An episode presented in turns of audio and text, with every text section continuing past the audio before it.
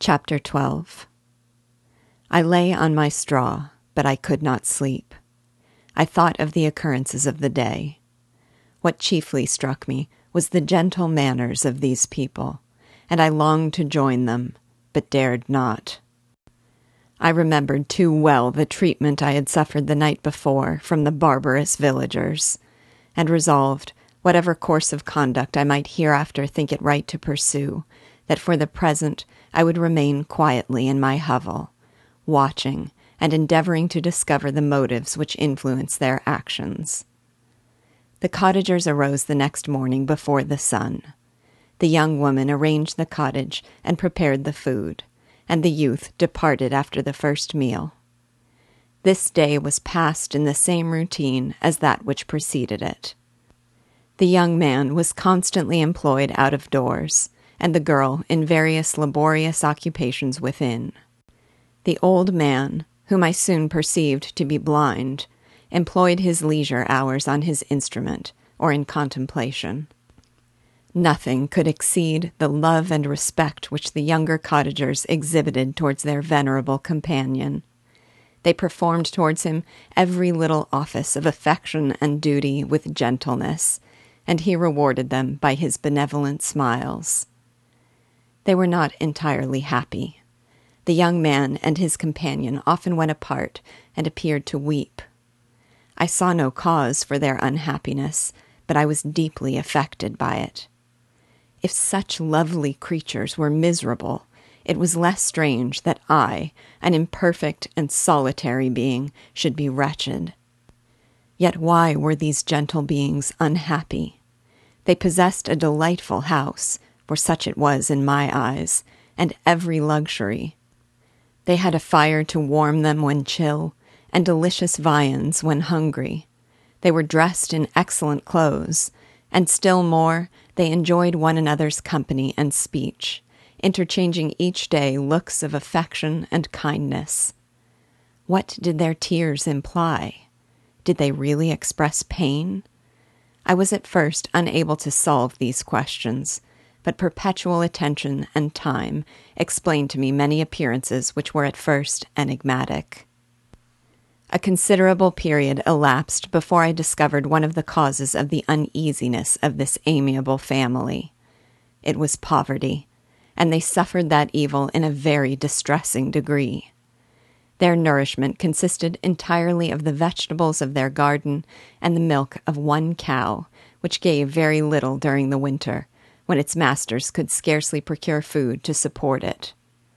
They often, I believe, suffered the pangs of hunger very poignantly, especially the two younger cottagers, for several times they placed food before the old man when they reserved none for themselves. This trait of kindness moved me sensibly. I had been accustomed, during the night, to steal a part of their store for my own consumption but when I found that in doing this I inflicted pain on the cottagers, I abstained and satisfied myself with berries, nuts, and roots which I gathered from a neighboring wood. I discovered also another means through which I was enabled to assist their labors. I found that the youth spent a great part of each day in collecting wood for the family fire, and during the night I often took his tools, the use of which I quickly discovered and brought home firing sufficient for the consumption of several days. I remember the first time that I did this, the young woman, when she opened the door in the morning, appeared greatly astonished on seeing a great pile of wood on the outside. She uttered some words in a loud voice, and the youth joined her, who also expressed surprise.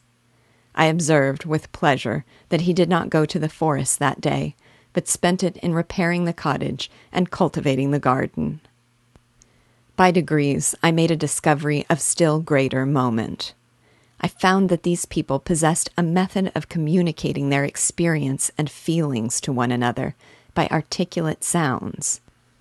I perceived that the words they spoke sometimes produced pleasure or pain, smiles or sadness in the minds and countenances of the hearers. This was indeed a godlike science, and I ardently desired to become acquainted with it. But I was baffled in every attempt I made for this purpose. Their pronunciation was quick, and the words they uttered, not having any apparent connection with visible objects, I was unable to discover any clue by which I could unravel the mystery of their reference. By great application, however, and after having remained during the space of several revolutions of the moon in my hovel, I discovered the names that were given to some of the most familiar objects of discourse. I learned and applied the words fire, milk, bread, and wood. I learned also the names of the cottagers themselves. The youth and his companion had each of them several names, but the old man had only one, which was Father. The girl was called Sister or Agatha, and the youth Felix, brother, or son. I cannot describe the delight I felt when I learned the ideas appropriated to each of these sounds and was able to pronounce them. I distinguished several other words without being able as yet to understand or apply them, such as good, dearest, unhappy. I spent the winter in this manner. The gentle manners and beauty of the cottagers greatly endeared them to me. When they were unhappy, I felt depressed. When they rejoiced, I sympathized in their joys. I saw few human beings besides them, and if any other happened to enter the cottage, their harsh manners and rude gait only enhanced to me the superior accomplishments of my friends. The old man, I could perceive, often endeavored to encourage his children, as sometimes I found that he called them, to cast off their melancholy. He would talk in a cheerful accent, with an expression of goodness that bestowed pleasure even upon me. Agatha listened with respect. Her eyes sometimes filled with tears, which she endeavored to wipe away unperceived. But I generally found that her countenance and tone were more cheerful after having listened to the exhortations of her father. It was not thus with Felix. He was always the saddest of the group, and even to my unpracticed senses, he appeared to have suffered more deeply than his friends.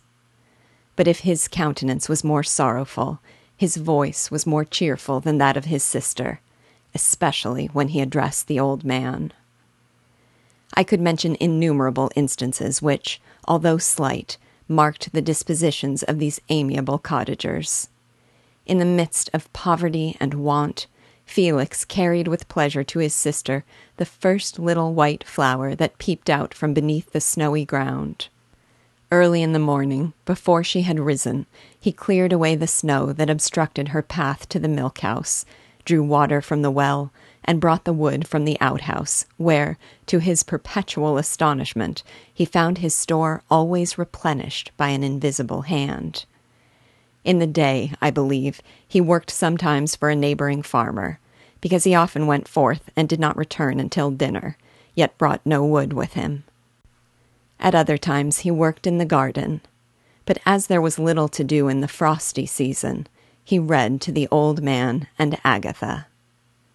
This reading had puzzled me extremely at first, but by degrees I discovered that he uttered many of the same sounds when he read as when he talked. I conjectured, therefore, that he found on the paper signs for speech which he understood, and I ardently longed to comprehend these also. But how was that possible when I did not even understand the sounds for which they stood as signs? I improved, however, sensibly in this science, but not sufficiently to follow up any kind of conversation, although I applied my whole mind to the endeavor. For I easily perceived that, Although I eagerly longed to discover myself to the cottagers, I ought not to make the attempt until I had first become master of their language, which knowledge might enable me to make them overlook the deformity of my figure. For with this also the contrast perpetually presented to my eyes had made me acquainted. I had admired the perfect forms of my cottagers, their grace, beauty, and delicate complexions but how was I terrified when I viewed myself in a transparent pool?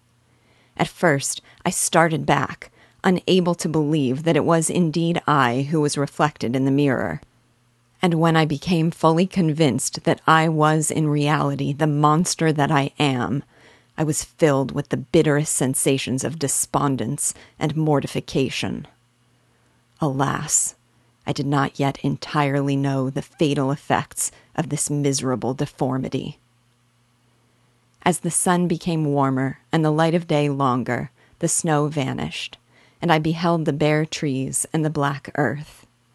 From this time, Felix was more employed, and the heart moving indications of impending famine disappeared.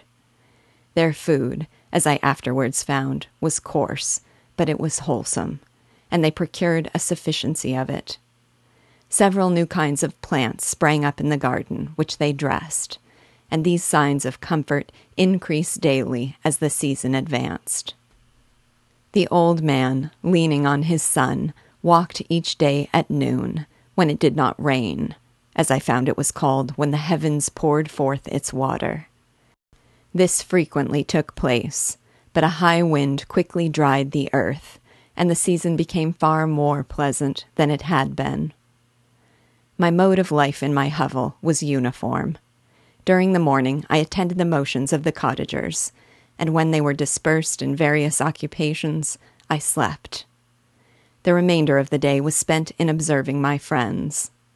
When they had retired to rest, if there was any moon or the night was starlight, I went into the woods and collected my own food and fuel for the cottage. When I returned, as often as it was necessary, I cleared their path from the snow and performed those offices that I had seen done by Felix. I afterwards found that these labors, performed by an invisible hand, greatly astonished them. And once or twice I heard them, on these occasions, utter the words, Good Spirit, wonderful, but I did not then understand the signification of these terms. My thoughts now became more active, and I longed to discover the motives and feelings of these lovely creatures. I was inquisitive to know why Felix appeared so miserable and Agatha so sad. I thought, foolish wretch, that it might be in my power to restore happiness to these deserving people. When I slept or was absent, the forms of the venerable blind father, the gentle Agatha, and the excellent Felix flitted before me. I looked upon them as superior beings who would be the arbiters of my future destiny. I formed in my imagination a thousand pictures of presenting myself to them and their reception of me. I imagined that they would be disgusted, until, by my gentle demeanor and conciliating words, I should first win their favor and afterwards their love. These thoughts exhilarated me and led me to apply with fresh ardor to acquiring the art of language. My organs were indeed harsh, but supple, and although my voice was very unlike the soft music of their tones, yet I pronounced such words as I understood with tolerable ease. It was as the ass and the lapdog. Yet surely the gentle ass, whose intentions were affectionate, although his manners were rude, deserved better treatment than blows and execration. The pleasant showers and genial warmth of spring greatly altered the aspect of the earth. Men who before this change seemed to have been hid in caves dispersed themselves and were employed in various arts of cultivation.